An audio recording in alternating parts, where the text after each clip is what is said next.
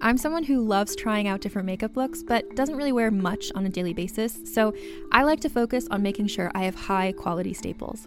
And whether you like a fresh face, full glam, or somewhere in between, you've probably seen Thrive Causemetics Viral Tubing Mascara. I've certainly seen it everywhere. You know, the one in the turquoise tube?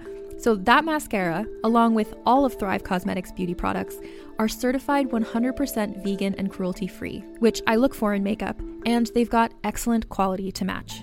And something I didn't know from all the mascara videos I've seen is that for every product sold, Thrive Causemetics donates either that same product, another product that is needed more, or a monetary donation.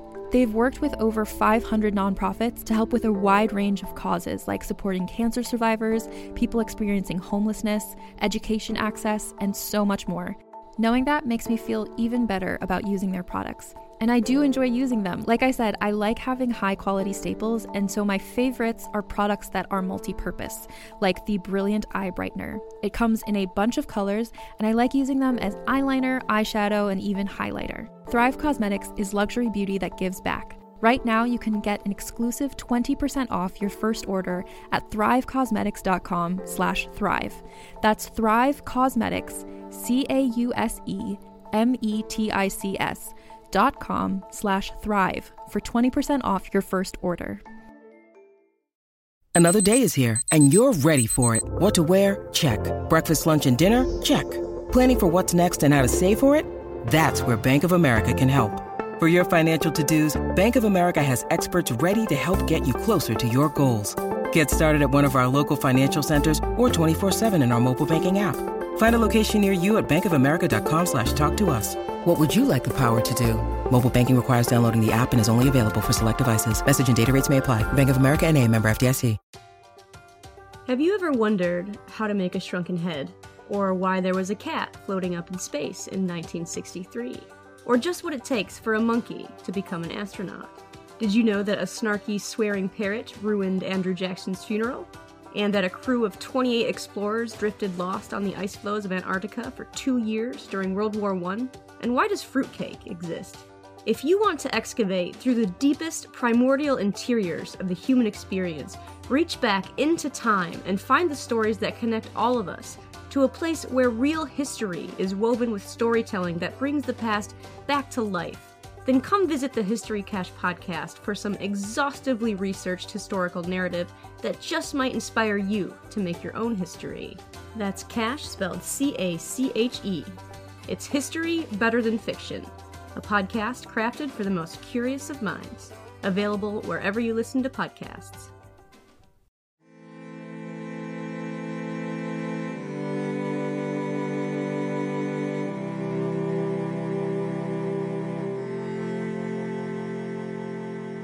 Hello, and welcome to Vulgar History, a feminist women's history comedy podcast. My name is Ann Foster, and this is Christina of Sweden, part four.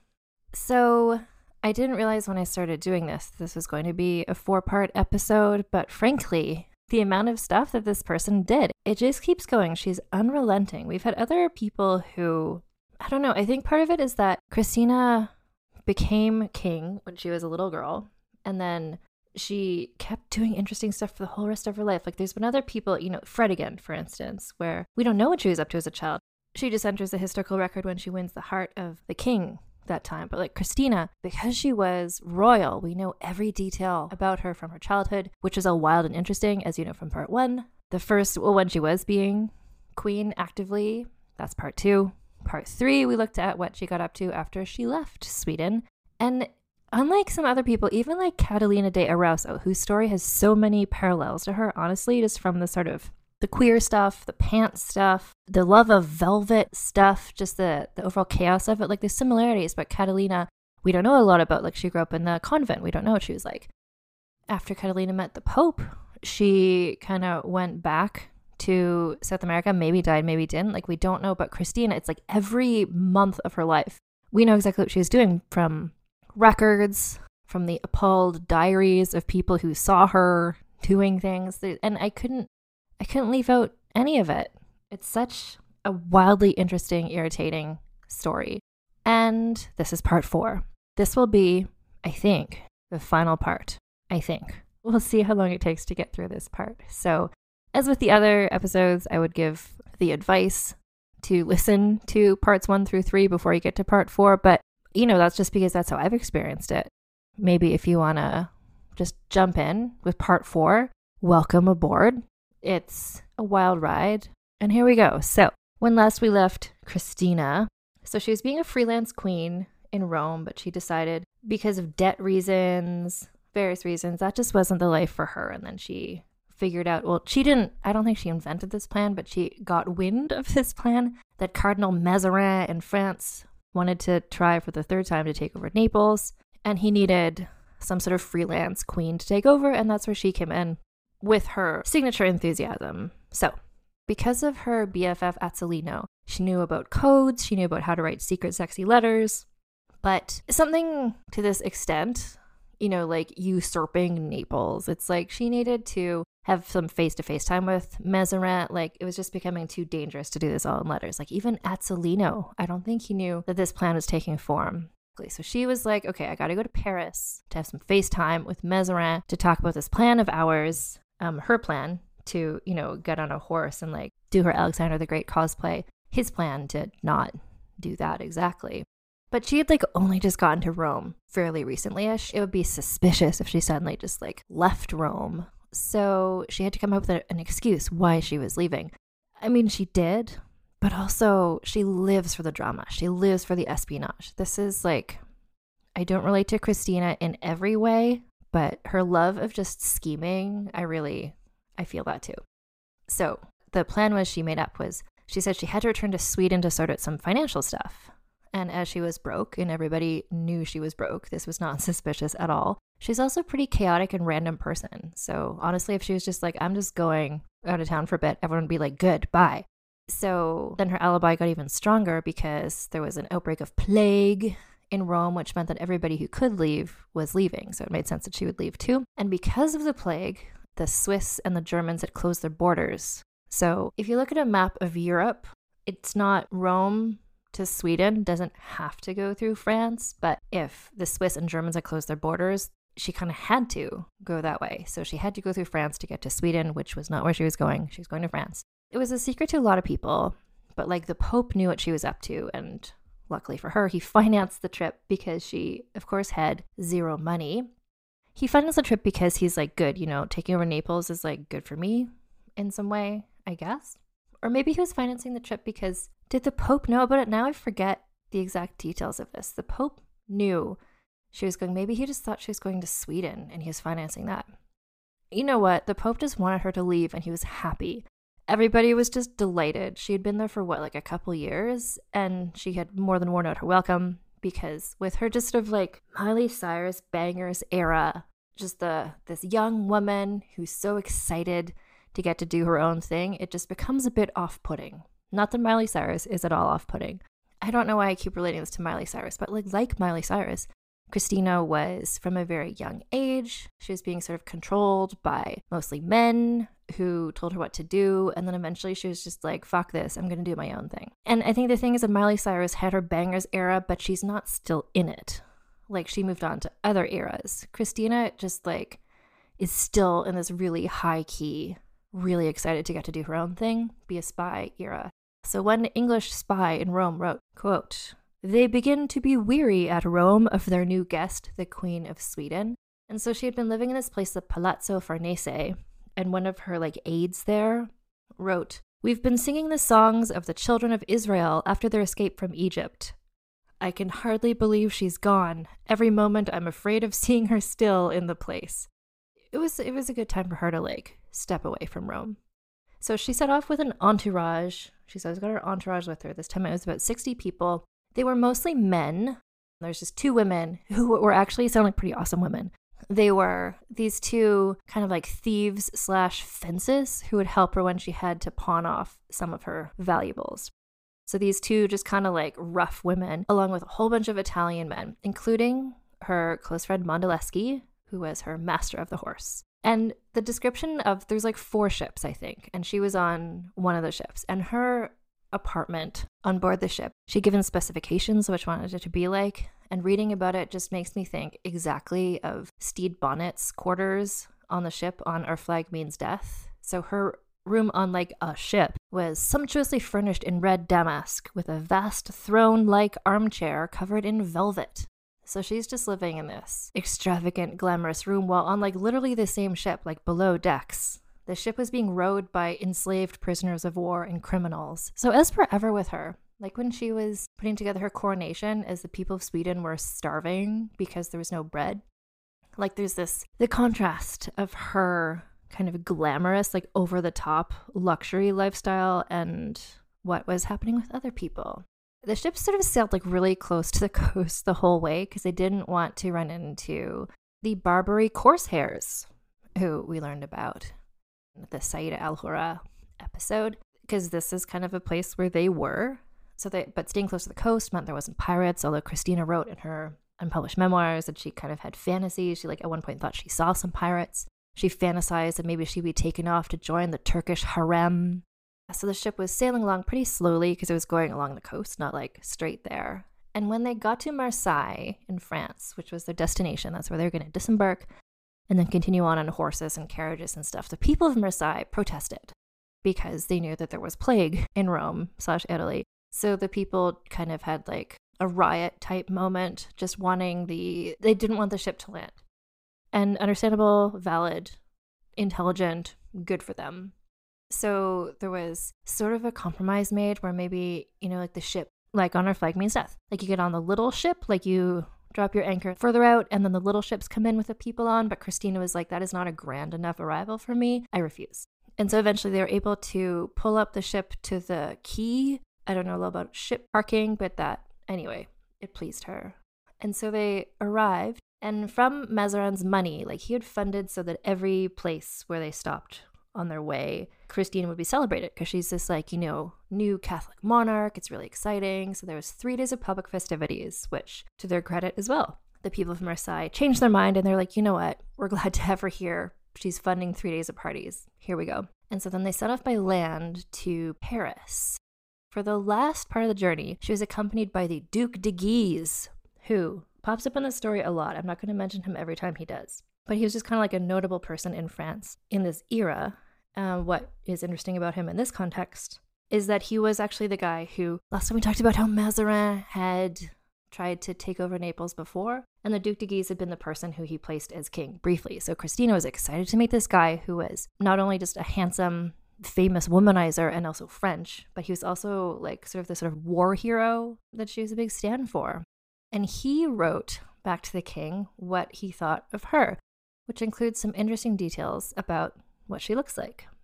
So these are just excerpts from a longer thing he wrote. So he wrote, Her face is nicely shaped but framed by the most extraordinary coiffure. She wears a man's wig, very heavy and piled high in the front, hanging thickly at the sides and fair at the ends. The top of her head is a mass of hair. At the back, it looks vaguely like a woman's coiffure. Sometimes she wears a hat. She always wears a lot of powder and face cream and men's shoes, and she sounds and moves like a man as well. I do not think that I have forgotten anything, except sometimes she wears a sword and a buffalo hide collar, and her wig is black. Everyone who meets her from here on out always make mention of the wig, which it just sounds like she was not taken care of. She's not putting it in any sort of container. She was not maintaining the wig, so the wig just gets wilder and wilder looking. But bear in mind that she also shaved her head, right? So she shaved her head and then just like plop this like bad wig on on top, and that was kind of the look.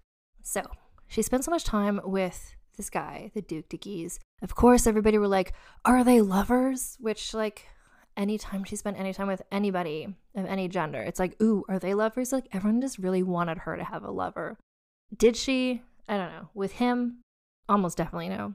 Partially because around the same time she's hanging out with him, she met the Marquise Elizabeth de Castellane, who is aka La Belle Provençale. So she was this beautiful 20 year old woman, and Christina fell in love with her in the sense that one can fall in love with someone you've just met and who you don't know. So she was just very attracted to her. Elizabeth was one of the most beautiful women in the kingdom. She was now 20. She had been married at age 13, but then her husband died in a shipwreck, so she was this sexy young widow. And in fact, Christina delayed the procession to Paris to meet Mazarin to talk about taking over Naples because she was so infatuated with this beautiful woman. Christina wrote her a letter, which again, she barely knew her, but this is a significant letter, especially in terms of the like sexual identity. So Christina wrote, Ah, if I were a man, I would fall at your feet, submissive and languishing with love. I would spend days, I would spend nights in contemplation of your divine attractions. Your beautiful eyes are the innocent authors of all my woes. I will spend the rest of my life in a state of bittersweet enchantment, while I await some happy reversal that will change my sex. In this sweet hope, I count the days of my life. So, in the biography by Veronica Buckley, she's like, women wrote letters. You know, people wrote letters like this all the time. Like, it doesn't necessarily mean anything. People just wrote flowery things all the time, which I question because it's similar ish to the letters that she wrote to Ebba Sparre, her maybe lesbian lover from before. But to say, like, I wish that I were a man, I await some happy reversal that will change my sex, is a pretty extreme thing to say. She and the Marquise, this is again not a cute lesbian love story. So, like, they didn't I think they might have kept exchanging letters for a while, but eventually the Marquise did get married again within two years. And one day, when her husband was out of town, her husband's two brothers tried to rape her. She defended herself, but they forced her to take poison, then killed her with a pistol and a dagger. So I mentioned that not just to be a bummer, but also just a reminder of what life was like, even for really wealthy, privileged women at this time. Like the, the shit that Christina was doing was so unusual, so unusual in the face of just horrific conditions being faced by like every other woman in all of Europe. Eventually, Christina made it to Paris. And I imagine it being like that song from the animated version of Anastasia, where they're just like, ooh la la. Like, she just got to Paris. Like, she's been a fan of French, Parisian culture her whole life. So she just shows up and it's just everything, everything she'd always dreamed of. She's in the city that she fantasized about. And to her delight, because of her with Mazarin, she got like you know, the huge royal greeting, whatever, you know, like tens of thousands of soldiers all standing to greet her, fireworks, cannons, etc. She was even presented with a key to the city. And in a very Christina like touch, she had entered on a horse. I think it was borrowed probably from the Duc de Guise. It was like a really cool, like a great horse. And she was wearing like this red dress. The horse was wearing purple and gold. And she liked being on the horse so much that she actually refused to get off the horse, even though she was supposed to get off the horse and go on the stage to like accept the key of the city. So right away, it's just kind of like, oh, is this to go well? Are the people of France to like vibe with this weirdo? Uh, so far, kinda. While she was there, she went to see various plays and things, and she just made a spectacle of herself. Like the people of France were just so excited to see this interesting, unusual person.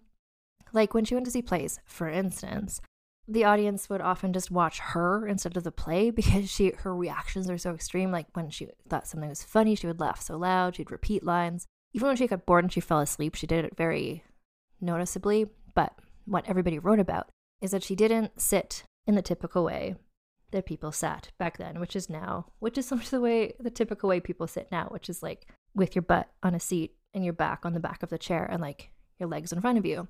Rather, at one place, she sat like with her legs sprawled over the side, like the arm of the chair, and she would like switch sides. At another play, she sat in a chair and then propped her legs up on a second chair, adopting a posture that one Parisian wrote was so indecent that one glimpsed what even the least modest woman should keep hidden. So I think they're saying genitalia. I feel like she was wearing pants. So, not sure. She also, when she went to church services, she would just like chit chat with people all through it, which annoyed everybody, especially because she was supposed to be this great new Catholic convert. People are like, shouldn't she have the zeal of the newly converted? But in fact, she did not. And the whole reason why she went there was to meet with Mazarin, but he was not in Paris. He was in Campagne. Maybe that's how you say that. So she eventually was like, Well, can I meet with him in Campagne? And so eventually she did get permission to go there, but when she went to meet him, it would only be her alone. Nobody else could go into like the room with him. And this is because he was really, really private. Apparently had really interesting art collections and stuff. It's like sort of like an Anna Wintour moment. It's just like, you know, if you're gonna see him, it's on his terms. And so she arrived, you know, carriages and horses and stuff. Clearly she had ridden there on her horse because she arrived all windswept her wig was all like half off, like disheveled. Her skin was sunburnt and suntanned. And just imagine, you know, this isn't quite a Marie Antoinette period, but it's like the just before that period. Like the fancy, elegant French women were like, you know, kept their skin so pale, like the dresses were so fine, like everything was so you know, like in a chevalier type way. It's like it takes four hours to get ready. And she just blows in like sunburnt with her wig half off, wearing her like random like short skirt on top of pants look. And so she brought with her the uh, acrobats, the Santinelli brothers, who to the people in campaign, they did not look fancy or elegant. And everyone was also surprised that she didn't travel with women, because usually queens traveled with ladies in waiting and that sort of thing. And the only women she had with her were these two random Italian thieves who she just like brought around with her. So she finally met Mazarin. Things for the plan to like take over Naples seemed to be going okay. But yeah, just her personality was kind of making people question if they wanted to work with her as well. After she stayed with Mazarin for like a week, it was time to leave France to go back to Rome and then maybe like on to Naples. She was really excited about the plans, couldn't wait to get started. She wrote making promises she could never keep, like such as saying that she would make Mazarin the next pope. Um, she started ordering more clothes for herself. She invented this whole new way that everybody should treat her as the queen, where, you know, a series of like walking backwards and like a certain number of bows and stuff, and nobody could remember what the rules were. And eventually, like, even she couldn't remember what the like special choreography was. And when she got overwhelmed by it, she would just like pretend to be sick and go to her room. In her mind, she was already the Queen of Naples, but Mazarin was kind of ghosting her. And she started to hear that France and Spain might be coming to peace on their own. And if that happened, then there was no place for her for Naples. This, this peace troubled her. She wrote, I love the storm and fear the calm. Because if she wasn't being Queen of Naples, like, first of all, she had bought a lot of stuff to be Queen of Naples. But secondly, like, what was going to be her hobby if she couldn't just daydream about being Queen of Naples all the time? So she couldn't make it back to Rome because she had spent all of her money already. So she wound up in this town called Pesaro, which is like, I'm sure, a lovely place. But to her, having been in Paris and Rome was like kind of small and kind of boring. She stayed there for seven months, just like writing letters to Mazarin and being like, when are we taking over Naples? Like, what's going on? Eventually, she'd had enough and she decided to go back to Paris. But when she got there, she's staying in a house like just outside of Paris. Mazarin didn't reply. He's like, oh no, I have the goat, like the G O U T, the gout, the disease. He's like, I can't see you because of the gout. Sorry. Magically, by the time she leaves, he's like, oh, I'm better. No more gout. So she was humiliated, obviously, that she told everybody about this plan, like that she thought this was happening. And it just showed how she didn't have as much power as she liked to think she had. So she had a lot of pent up rage, and that is going to come out in this next little bit, which is the next sort of major Christina moment. So it has to do with her longtime friend Monaldeschi. What happened is everybody is suspicious and paranoid all the time about everybody because that's just that's just like the kind of world that this is. So Monaldeschi was suspicious of Francesco Santinelli, who was one of the acrobat brothers. And so he wanted to kind of manipulate Christina into turning against Francesco Santinelli. But he was acting so shady that Christina was kind of suspicious of like what is Monaldeschi up to? Disloyalty and so like all the stuff she learned from Azzolino about like reading each other's letters, like I don't know the details, but like letters were started to show up in different places, but the seal had been broken, like clearly like other people reading other people's letters. It was all just very like Shady things were going on. Monaldeschi found out that Christina had been reading his letters, Monaldeschi's letters. Monaldeschi forged some letters, pretending like Santinelli had written them, and the letters were all like, I don't know if they were like revealing Christina's plans or just like saying rude things about Christina, because he knew Christina was reading letters, and so he wanted to, to use that for his advantage. But this could not have gone worse. So Christina saw these letters she knew that it was Monaldeschi's handwriting, not Santinelli's, so she's like, well, why is Monaldeschi writing these mean things about me? So she summoned him. So she's staying at this place, Fontainebleau, which was a royal residence, I think. And part of that is a, it's like a long hallway with lots of art in it. It's called the Galerie des Cerfs, which translate to, I think, the Deer Gallery.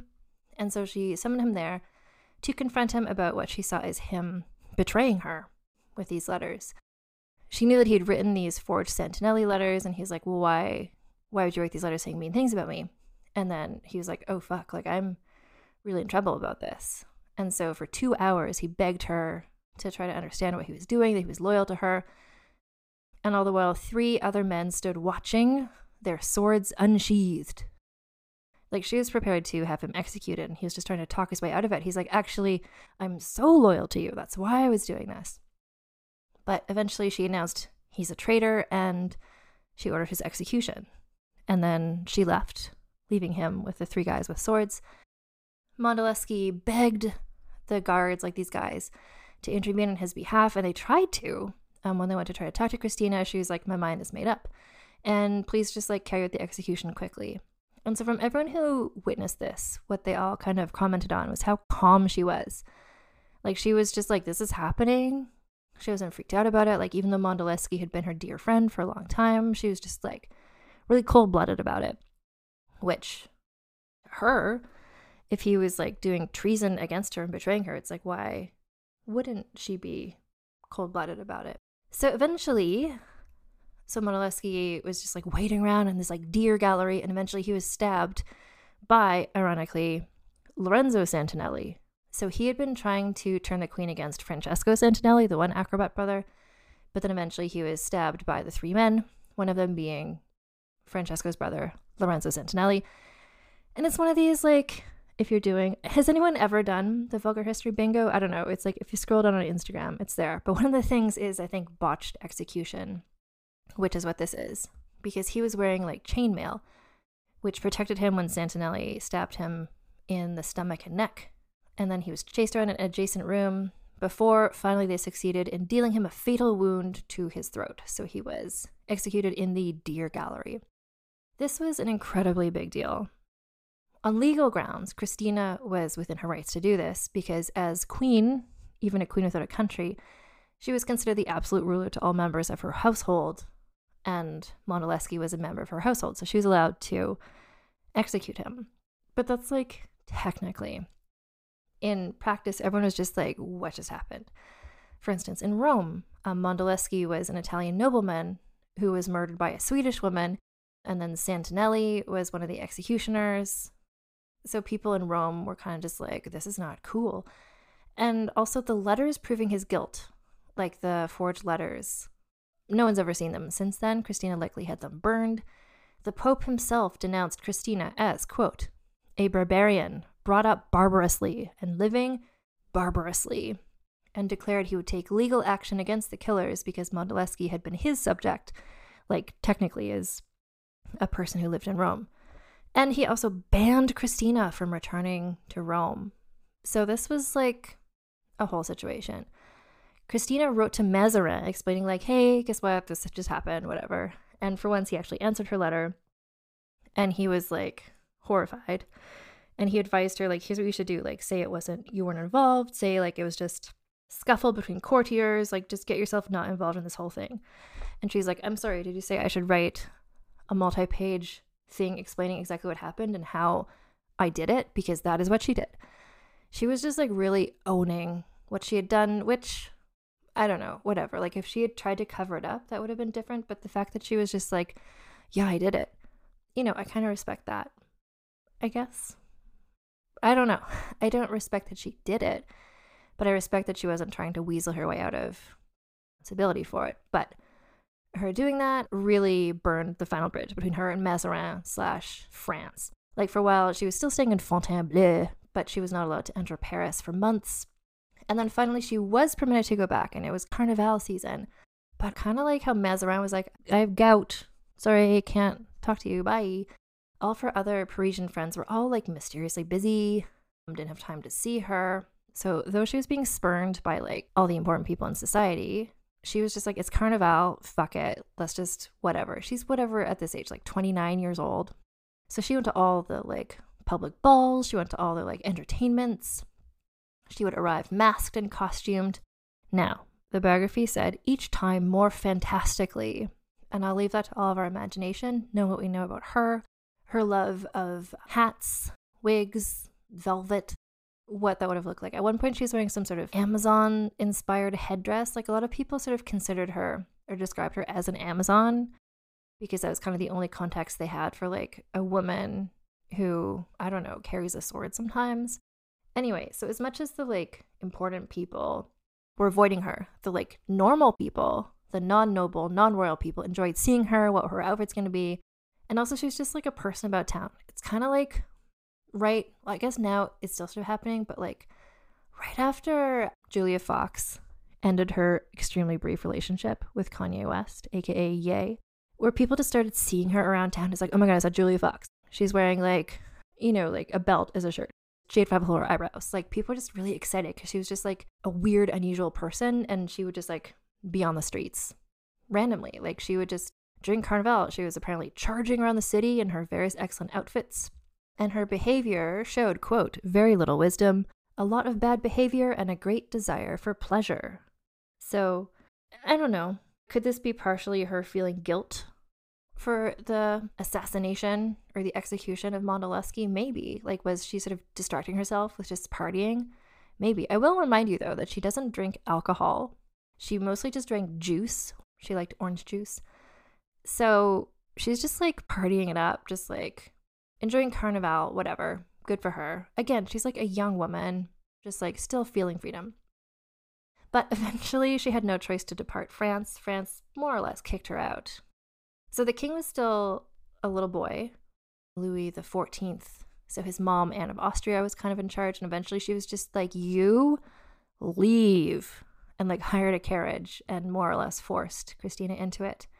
And by now she was allowed back in Rome, and so that's where she went. So she this was her like technically third arrival in Rome.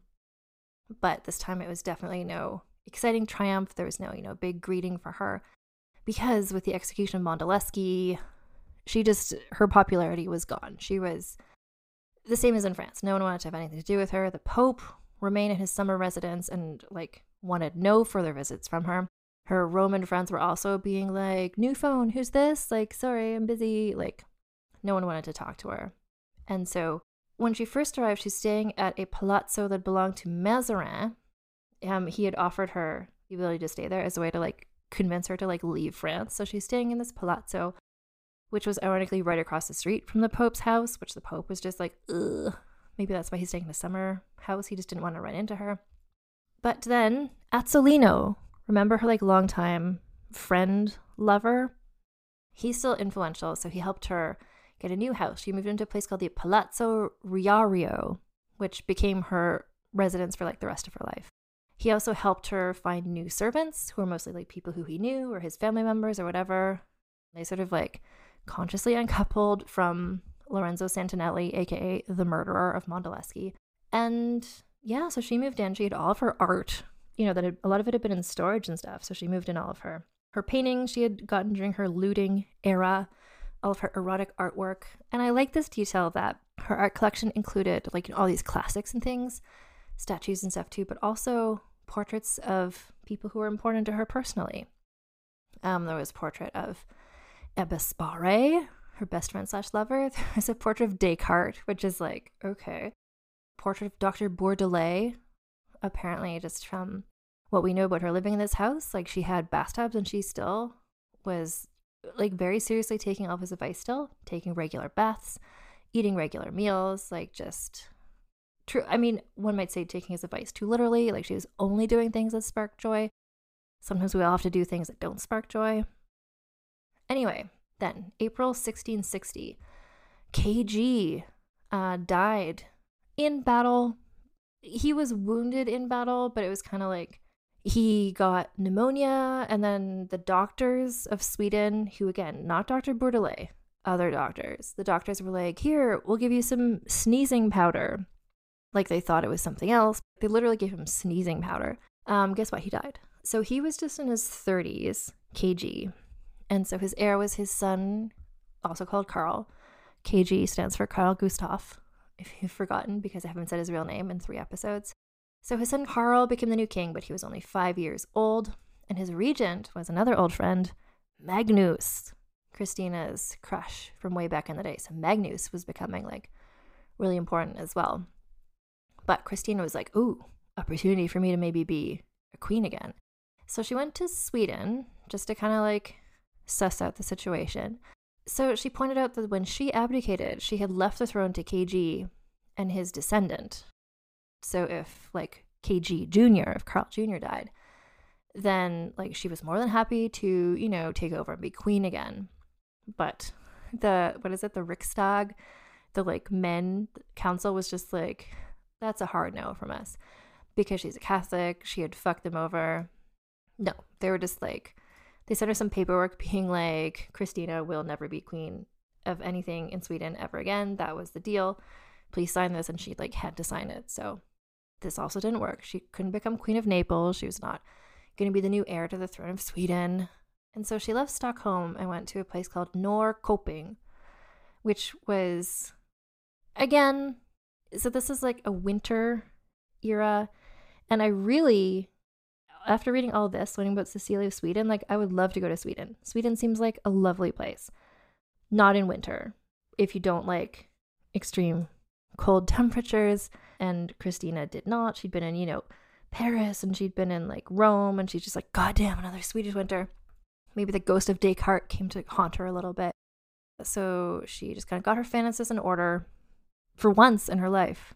Azzolino really stepped in here as really just kind of, I don't, I don't know, a famous financial person. But he just like stepped in and was good with money. And from now on, she's kind of like her debts are kind of better paid off because there's a whole thing happening where Sweden had given her the money that came from these various parcels of land. And then Azzolino sent a guy to sort of like investigate. And turns out that these places had been not giving her as much money as they were supposed to. Like she was supposed to be getting twice as much money as she was. So suddenly she like had money again. Diego Teixeira her friend, he was still there kind of helping out. So now with her money in order, she arrived in Rome for the fourth time. And the next couple years were like for once in this saga. This is where I don't think it's going to be a five part episode. Like, there's a couple years where, like, kind of nothing happened, which is good for me in terms of, like, how many episodes is this going to be? And also good for her in terms of just, like, just be you and, like, live. So she was staying in this house, the palazzo that Azzolino had helped her get. It had a really big garden. She really enjoyed, you know, not doing it herself, but hiring people to do it. She had something like 300 orange trees so she could like always have limitless orange juice because she did not drink alcohol. She did not. She tried drinking wine for a bit when she first came to Rome, but it was not for her. So she preferred juice. Most of her servants were still men. There were some jobs that just like women generally did. Like you couldn't really hire men to do some of the stuff. And she was okay with that as long as they didn't get married or especially have children. If she saw a pregnant woman, like if one of her servants was visibly pregnant or if one of her male servants' pregnant wife came by, she like freaked out. She just like could not handle the idea of or just the concept. She hated being around married and or pregnant women. I don't know. She started entertaining as as we've learned. She had a real weakness for grifters in the form of like sexy men, so she invited lots of people into her life who were just kind of like shitty people. There's one guy, I forget his name, but he was like a convicted rapist and she was just like, mm, You're not so bad. And then he, like, I don't know, one way or another, he um, fathered the child of one of her servants. And when Christina noticed that that servant was pregnant, then she paid to have an abortion done, but then it went badly and then the servant died. And Christina was like, Oh, that's too bad. And she kept the, like, rapist guy around. So, you know, every time there's something quasi wholesome about Christina, like the orange juice, then something you're just reminded of, like, oh no, she's a horrible person. The rapist, I would say, is maybe a more horrible person, but Christina just like her hatred of women is a real driving force through her whole life. And then for some like various financial reasons, she had to return to Sweden again. Oh, she hated being in Sweden. She spent some time in Hamburg, and then the Pope died this is the second pope that's been in this story. It was Pope Alexander, the seventh, who had kind of not been on her side as well. And then, you know, they did the thing, the conclave, the white smoke. The new pope who was chosen was Clement the Ninth, who, fun fact, had been a regular guest at her palace. So, like, her bro, like her friend, maybe he was in the book club, was the new pope. So she's happy. She thinks this means good things for her. So she threw a party at her lodgings in Hamburg, which is where she was when she learned this news. Hamburg, like, not a Lutheran place filled with German people. So she had illuminations, which I think means fireworks. Um, she did her trademark wine fountain again, which I feel like if it's her, you think it would be a juice fountain. Anyway, this party enraged the Lutheran people of Hamburg, which were like almost everybody in Hamburg. And the party ended in a shooting, an attempt to kidnap her, and she had to escape in disguise through a back door, which was probably scary, but also I think she kind of enjoyed that. She loves a disguise moment. And she never stopped looking to be like, is there a country that needs a queen? Because, like, I'm your girl. So that was 1667. One year later, 1668, the king or emperor or whatever of the Polish Lithuanian throne abdicated and returned to France. So the monarchy in Poland was elective. Christina, being a descendant of the House of Vasa, put herself forward as a candidate for this election. She's like, I could be your king. I have experience. She recommended herself because she was Catholic, because she was an old maid, and she intended to remain one. So she said, You know, I can just be a queen for a while and then figure stuff out, and then we can decide the next king. Like, it won't be my child, but. And she had the support of her bro, the Pope, but her application for the job was not accepted. Although she wasn't too sad about it because being in Rome meant that she could still stay close to her romantic friend, Azzolino. There's a couple bits in the story I didn't mention them as we were going, but a couple times when she left Rome, she would like look at a miniature painting of him and like cry. Like she really missed him. Like she really depended on Azzolino. He was just like was her person in a Grey's Anatomy way. So she was in Hamburg when this happened. Returned to Rome. So again, this is her fifth time re-entering Rome. So this is November 22nd, 1668. And again, this is just like her good times era. So the Pope would often visit her. They had a shared interest in plays and I guess orange juice.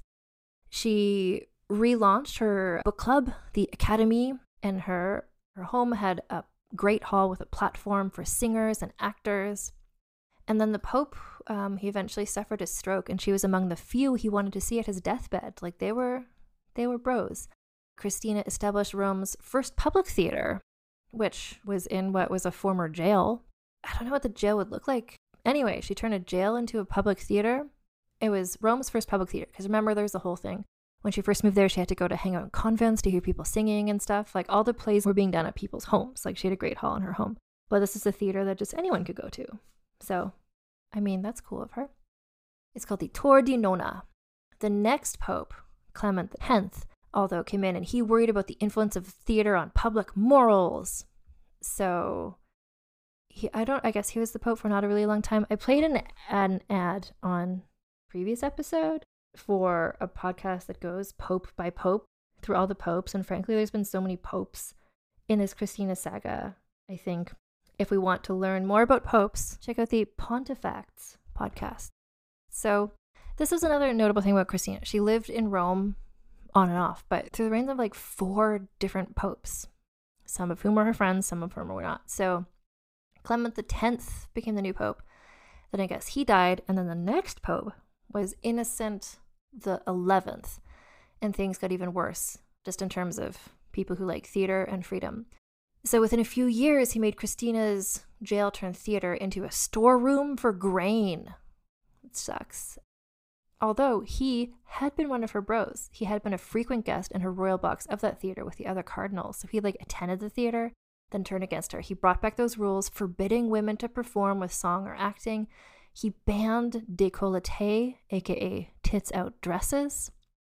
Christina, to her credit, considered this sheer nonsense and she continued to let women perform in her palace. Again, like it's, you know, through these four episodes, I think we're all coming to the same understanding that she had like some cool stuff about her and some like horrific stuff about her and some like in between stuff about her. Like she had all all different levels.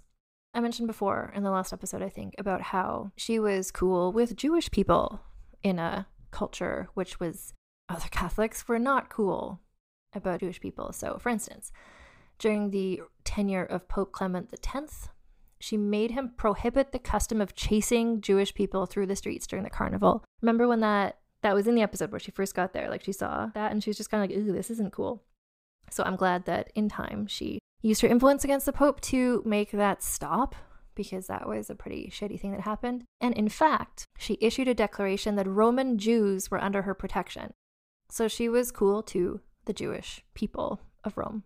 She remained very tolerant towards the beliefs of others all her life. And maybe that was because she didn't have any super strong religious beliefs of her own, you know, so she didn't fall into that sort of dogmatic thing of just being like, my religion is great, everyone else is terrible. She's just like, believe what you want to believe. I don't, whatever. So that's like a cool thing about her. Also, she liked orange juice, her love of velvet. You know, it's not all shitty stuff. As she aged into her like 50s slash 60s, her fashion sense stayed idiosyncratic. So, a person who visited Rome in April 1688 wrote Christina is over 60 years of age, very small of stature, exceedingly fat, and corpulent. Her complexion and voice and face are those of a man. She has a big nose, large blue eyes, blonde eyebrows, and a double chin from which sprout several tufts of beard.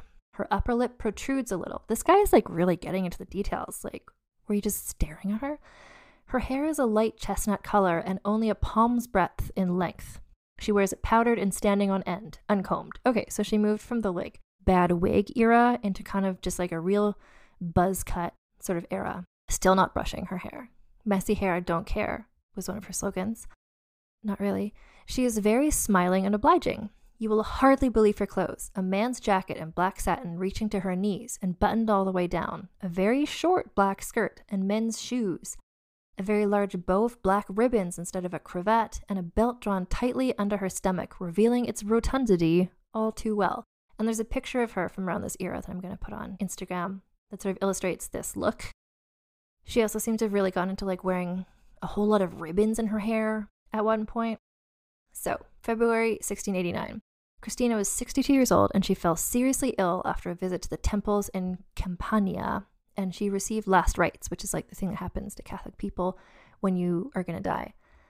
She didn't die though, right away, but then she developed an acute streptococcus bacterial infection, then pneumonia, and a high fever. And so she was like clearly dying. On her deathbed, she sent the Pope a message asking if he could forgive her insults. I didn't write down here whether he did or not. I don't know if it was, I think it wasn't the Pope who liked her at this point, so he might not have. She died April 19th, 1689, at 6 in the morning. She had asked for a simple burial in the Pantheon in Rome, but the Pope insisted on her being displayed parade for, not in a parade, I guess in sort of, you know, like late in state for four days at Riario Palace, which is where she lived. She was embalmed, covered with white brocade, a silver mask, a gilt crown, and a scepter. And so, in a similar fashion to when popes were buried, her body was placed in three coffins one of cypress, one of lead, and finally one made of oak. The funeral procession led from Santa Maria in Vallicella to St. Peter's Basilica, where she was buried within the grotto, the Vatican grotto, one of only three women ever given this honor. Her intestines were placed in a high urn. Is that what you do? I don't know. And after so many episodes this season, I feel like if we do another vulgar history bingo card, we need to add like real ornate funeral because that's been in almost every person's story. In 1702, so that's like 15 years ish after she died, the next pope, Clement XI, commissioned a monument for her because they were really trying to rewrite her story of being like, look at this great Catholic convert and how she was such a great person. It's like, was she? So this monument was placed in the body of the basilica. And when she died, so Azzolino, her BFF, her person, she had named her sole heir and so his job was to make sure her debts were settled. But he was too ill to even join her funeral, and he died in June the same year that she died. His nephew, Pompeo Azzolino, was his sole heir, and Pompeo rapidly sold off Christina's art collections. So, you know, such is life. The character of Christina inspired plays, books, operas. So, most famously, in 1933, there's the movie Queen Christina starring Greta Garbo, another queer Swedish person. It's described in Wikipedia as this film depicted a heroine whose life diverged considerably from that of the real Christina, which I talked about last time, but it made her seem like she was in love with Antonio Pimentel and that she abdicated to be with him instead of just because she wanted attention and chaos. There's a 1974 film called The Abdication starring Liv Ullmann, which is about Christina arriving in the Vatican, falling in love with Azzolino. Then there was a play in nine, sorry, that came out in 2012 by Michel Marc Bouchard. So it's a play called Christina the Girl King. And then in 2015, a movie based on that called The Girl King. In this film, she's portrayed as a lesbian, a lover of Countess Ebba Sparre. And one of the sort of plot points of that movie is that Christina is so overwhelmed by her love for Ebba. That's why she brings Descartes so that he can like explain to her the nature of love. So Descartes is in that movie as well. She's also featured as the leader of the Swedish civilization in the video game expansion pack Civilization 6 Gathering Storm. And there are some places named after her, such as the Christine District in Tallinn in Estonia, um, Queen Village in Philadelphia, the Christina River is a tributary of the Delaware River in the US. And also, there's a place in Finland called Christine Land.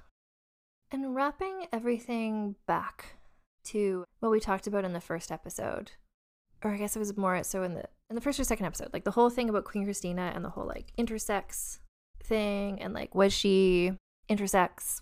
What was the genitalia? So, um, in I think, let me just look this up.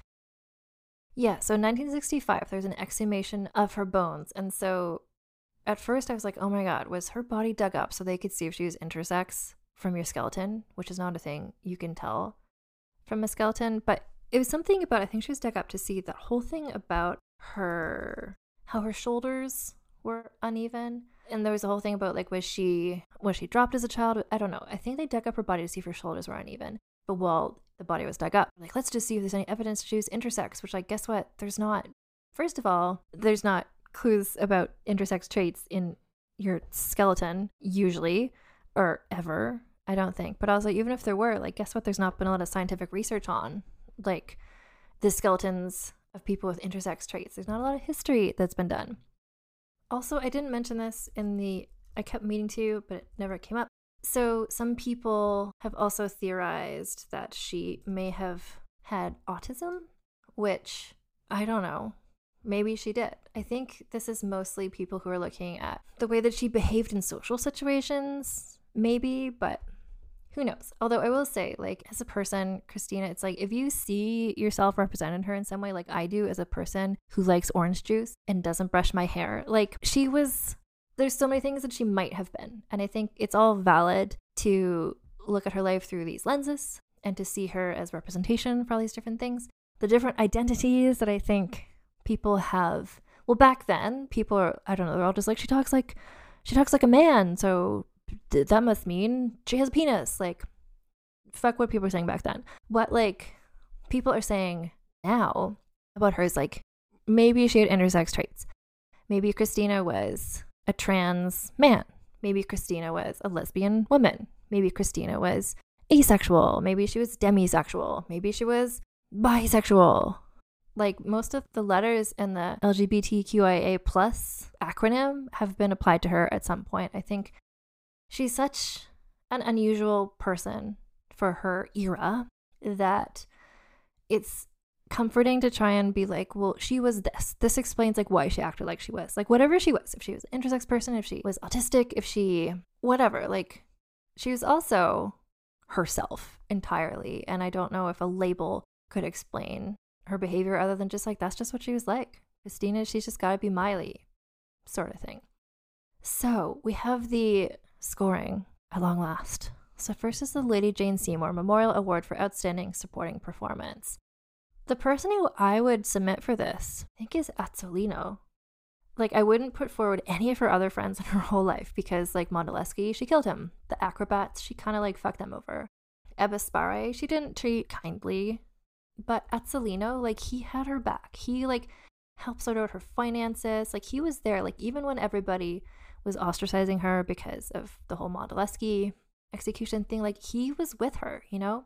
In this romantic friendship, this like really devoted, like he was her beloved, even if they didn't have a sexual relationship. They loved each other so strongly. So I think I'm going to give it to Azzolino. Like he couldn't have been easy to be Christine of Sweden's person, but he like was there for her. He helped her out like to the end. Too bad his nephew was apparently an asshole. So scoring for Christina.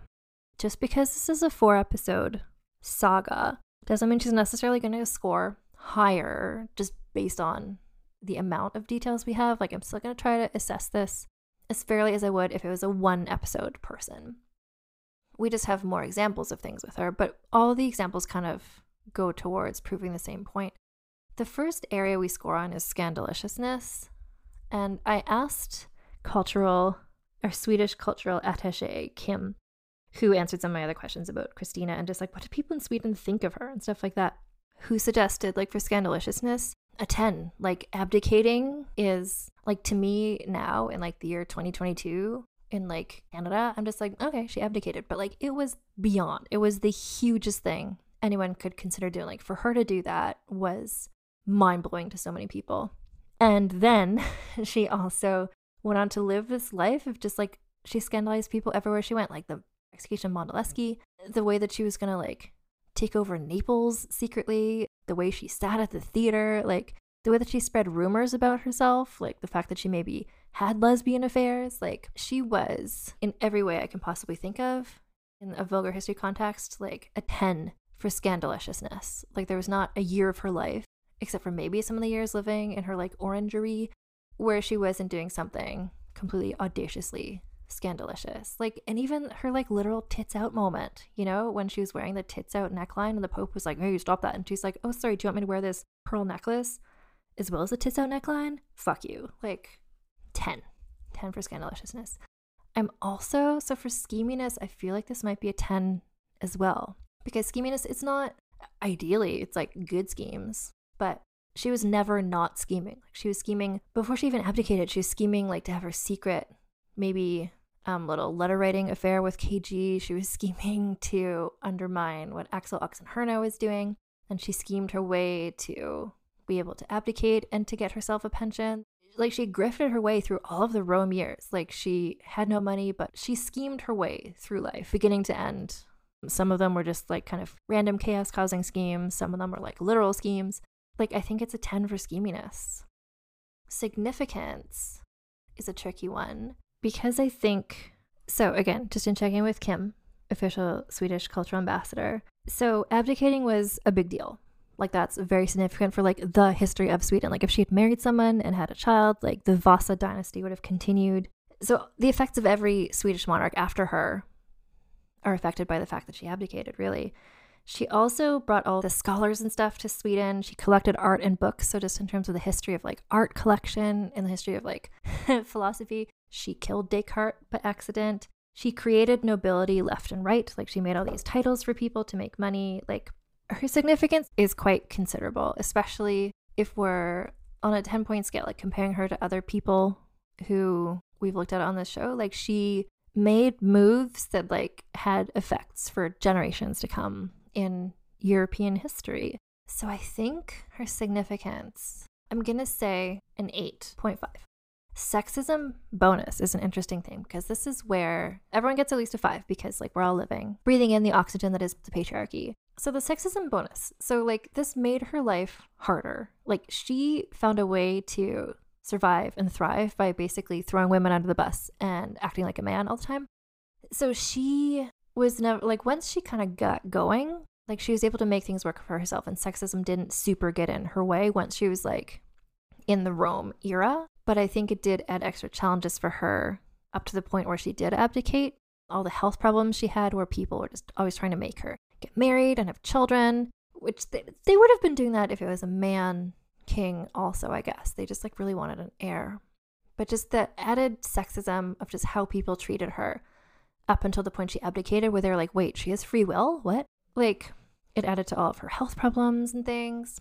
But I think overall, she overcame a lot of the sexism in her world by acting like a man and not supporting other women. So I'm just going to leave it at a five, I think, for her for sexism. I think there's just the inherent sexism she lived with, but it didn't extra get in her way. So this score is going to add up to 33.5 which puts her very close to the top. International is like turning out this season in terms of where they're landing on the Scandalicious scale. So 33.5 is 1, 2, 3, 4, 5, 6. She's the seventh highest. She's just above. Joanna of Naples had 33. Her ancestress, Cecilia of Sweden, 31.5, which is impressive considering Cecilia of Sweden didn't do quite as much as Kristina did, but Cecilia did some major stuff. Remember piracy, etc. So, yeah, to recap, the top right now. The top is Fredegund with a 38. Queen Margot with 37.5. And then all from the season. Number three is Njinga with 36. Hurrem Sultan tied with her with a 36. Then the Chevalier d'Eon 35.5. Malintzin 35.5. Christina of Sweden 33.5. Like seven of the top 10 are from this international season. It's exciting to me. You know, the Scandalous scale is just kind of like seeing where do people lie. It's not a competition. I really try to emphasize that as well. But just like in terms of like people who have the qualities that we reward on this podcast, like this season has been pretty incredible for that. So thank you for listening to this ongoing, unending saga of one of the most unpleasant people we've ever discussed on this podcast. If you have suggestions of people to talk about in vulgar history, so if you go to vulgarhistory.com, which is the website, there's a little thing there where you can contact me and there's a form to suggest people you want me to cover or if you have like other feedback or thoughts about the podcast, please let me know. If you are going to buy books about Christine of Sweden or whoever, if you want to go back and buy like all the royal diaries, like if you want to just like, because Christine of Sweden was a royal diaries heroine. There's a link in the show notes to buy through my bookshop.org link, and that's where when you buy the books, a little bit of money goes towards me and this podcast.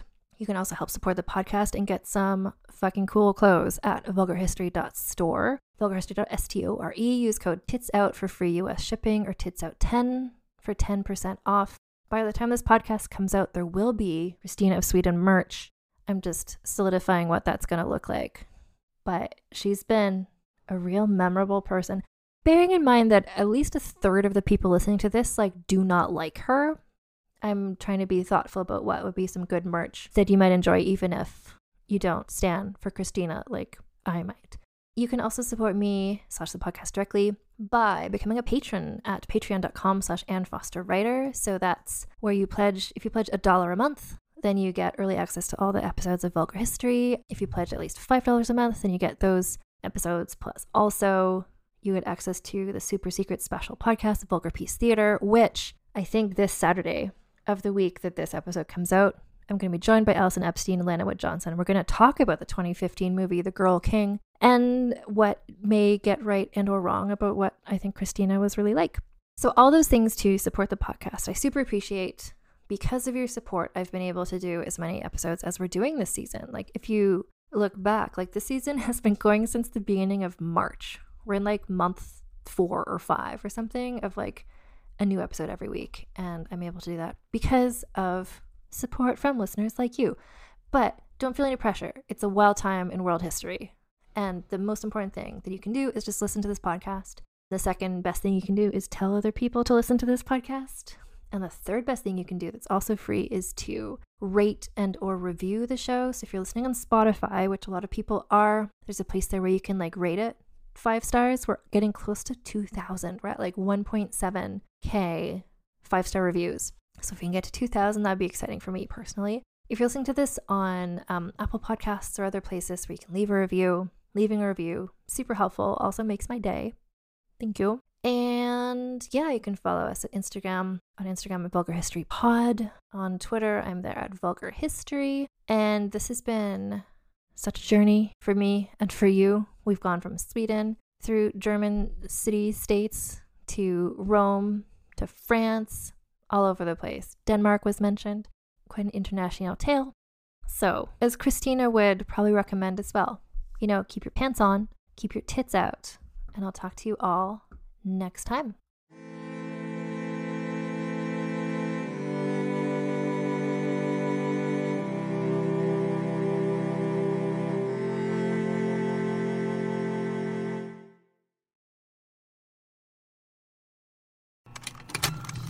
Contained herein are the heresies of Radolf Burntwine, erstwhile monk turned traveling medical investigator.